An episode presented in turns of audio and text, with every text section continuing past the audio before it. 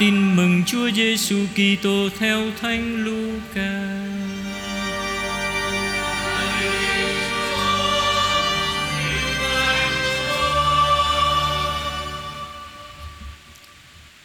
Vào ngày thứ nhất trong tuần, Có hai người trong nhóm môn đệ Đi đến một làng kia tên là Emmau Cách Jerusalem chừng 11 cây số Họ trò chuyện với nhau về tất cả những sự việc mới xảy ra.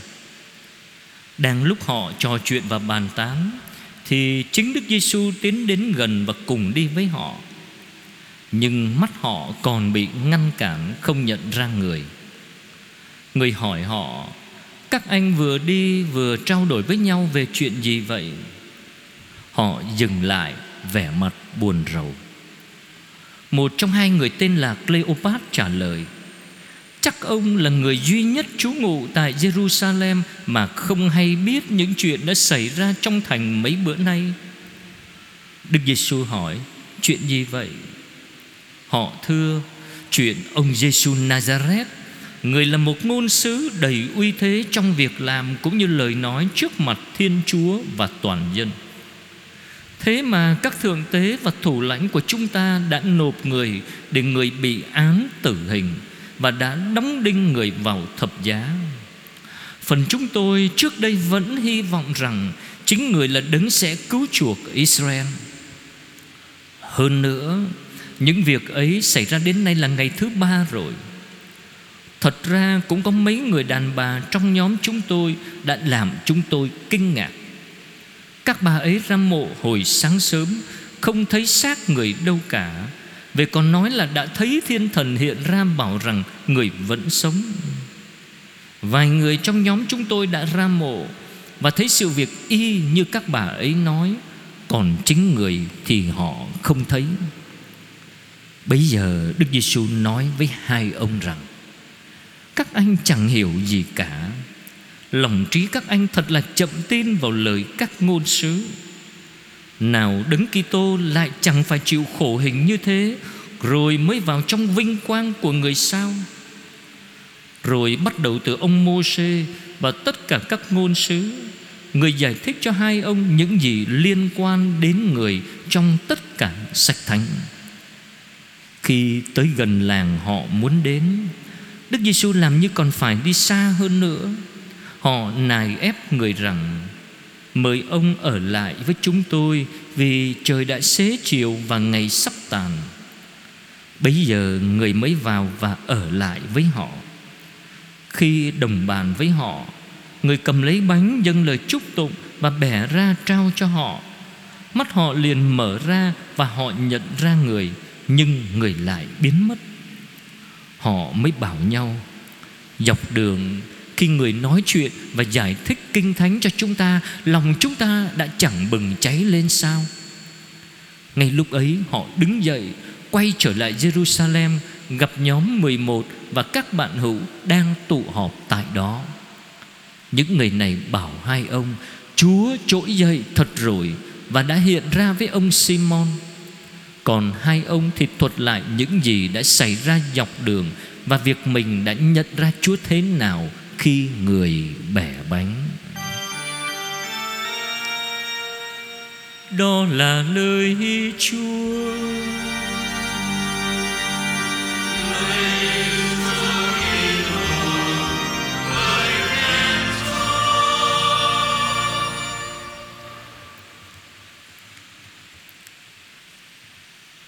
Thưa anh chị em ta vừa trải qua hai tuần lễ mừng chúc phục sinh. Và thưa anh chị em, Trong hai tuần lễ này, Hỏi thật anh chị em, Có ai trong anh chị em Thấy Chúa Giêsu phục sinh hiện ra với mình chưa? Chúa hiện ra như là Chúa đã hiện với các phụ nữ Và các tông đồ. Có ai thấy không? Vâng đương nhiên là lắc đầu rồi. Nhưng mà nhớ lại lời Chúa Giêsu nói với Tô-ma Thì tôi dám tin rằng anh chị em sẽ gật đầu Phúc cho những ai không thấy mà tin Thế thì anh chị em có tin là Chúa Phục sinh hiện ra với mình không? Và đằng khác, thưa anh chị em, có ai trong anh chị em trong suốt hai tuần lễ mừng chúc phục sinh như vậy cảm nhận được và xác tín rằng Chúa Giêsu phục sinh đang hiện diện và đồng hành với mình không? Chúa đang hiện diện và đồng hành với mình trong mọi hoàn cảnh, trong mọi biến cố của cuộc sống. Vâng, cha hỏi một câu không tế nhị chút nào. Vâng, một câu trả lời trả lời cho câu hỏi này xem ra cũng phải tế nhị lắm, bởi vì mình nói mình thấy Chúa phục sinh thì mày phải chứng minh chứ. Còn nếu nói không thì xem ra mình không dám nói, Không khéo là mình lại bị cho rằng là người yếu đức tin Hay là cứng lòng tin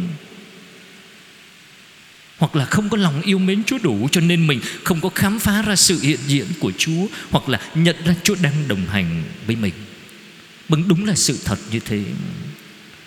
Có lẽ chúng ta không thấy Chúa Và khó có thể cảm nhận được Chúa Giêsu phục sinh Đang hiện diện và đồng hành với mình.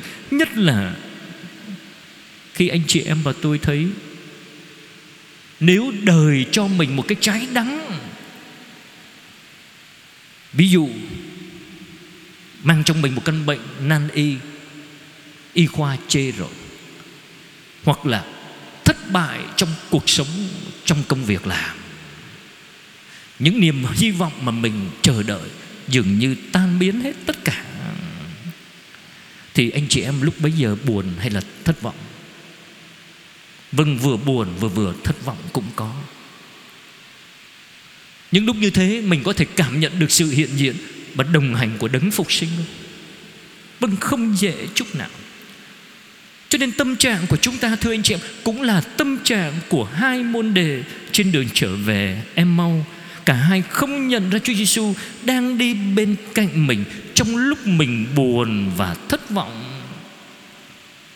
Vậy thì cái lý do nào khiến cho hai ông không nhận ra Chúa đang đồng hành với mình? Lý do nào? Mà Thánh Luca mô tả, Mắt họ bị ngăn cản, Không nhận ra người. Thì theo anh chị em, Cái gì nó ngăn cản cái đôi mắt của họ? Không nhìn thấy Chúa đang hiện diện, Không nhìn thấy Chúa Và nhận ra Chúa đang đồng hành với mình. Trong khi đó, mắt của họ thì vẫn mở. Đâu có nhắm đâu. Đâu có cái gì ngăn cản đâu. Vậy thì cái gì ngăn cản họ? Thưa anh chị em, Thánh sử không nói gì Về cái vật ngăn cản mắt của hai môn đệ. Thế nhưng Thánh sử ghi lại cho chúng ta tâm trạng của hai môn đệ Khi cả hai chia sẻ với người khách lạ bộ hành Đang cùng đi với họ. Cho chúng ta thấy cái lý do. Vâng họ chia sẻ với người khách bộ hành lạ lùng kia Về tình trạng thất vọng của họ. Họ thất vọng về người thầy mà họ mất thời gian đi theo và tin tưởng. Thứ nhất, hai môn đệ Đức Giêsu như là một ngôn sứ. Điều đó đúng, thưa anh chị em. Bởi vì Đức Giêsu là vị ngôn sứ quyền uy trong hành động và lời nói như ông Môsê và được Môsê tuyên báo. Chúng ta thấy họ chia sẻ với Chúa Giêsu về điều này. Tuy nhiên, thưa anh chị em, Điều đó chưa nói lên một cái sự thật trọn vẹn Về căn tính của Đức Giêsu Như là đấng Messia Và như là Đức Chúa. Cái thứ hai, Đức Giêsu là niềm hy vọng của họ. Họ hy vọng Chúa sẽ giải thoát Israel. Giờ đây niềm hy vọng của họ Bị đóng đinh trên cây thập giá. Niềm hy vọng của họ giờ đây dường như bị dập tắt tất cả Do đó họ không hiểu đúng về sứ vụ của Đức Giêsu. Họ thất bại không nhận biết rằng qua cái chết Đức Giêsu sẽ hoàn thành sự cứu chuộc, một sự cứu chuộc khác. Nó không mang cái tính chính trị như người Do Thái thời bấy giờ đang mong đợi. Nhưng ngài sẽ cứu thoát những ai bị giam cầm nô lệ trong tội lỗi bằng cách tha thứ tội lỗi và đưa họ vào trong sự tự do đích thực của những người được Chúa giải thoát. Thứ ba, thưa anh chị em, hai người môn đệ trên đường Emmaus vẫn còn ở trong tình trạng hoài nghi. Họ hoài nghi về những lời loan báo của các phụ nữ là bởi vì họ nói rằng họ nghe các thiên thần loan báo Chúa đã sống lại rồi một vài môn đệ cũng nói như thế. Chẳng hạn như là ông Phêrô đã chứng nhận cái ngôi mộ trống. Họ không thấy thân thể ngài. Cho nên hai môn đệ này thiếu đức tin.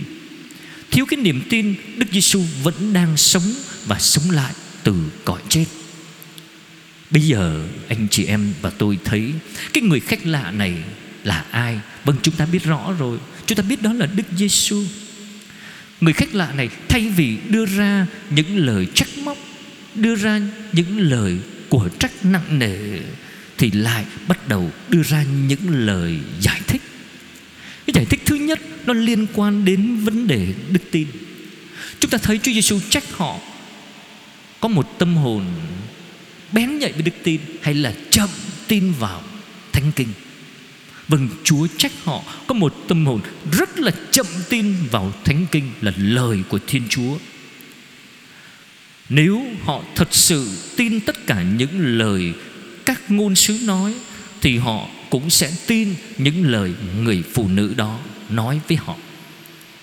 Điểm thứ hai liên quan đến sứ vụ của đức giêsu Cuộc khổ nạn trên thập giá, Thưa anh chị em, Không làm cho họ mất hết niềm hy vọng là bởi vì cuộc khổ nạn của Đức Giêsu Nó nằm trong cái kế hoạch của Thiên Chúa. Như trong bài đọc 1 anh chị em thấy Thánh Phêrô nói, Đó là cái kế hoạch của Thiên Chúa. Và kế hoạch này được nói ở trong Thánh Kinh.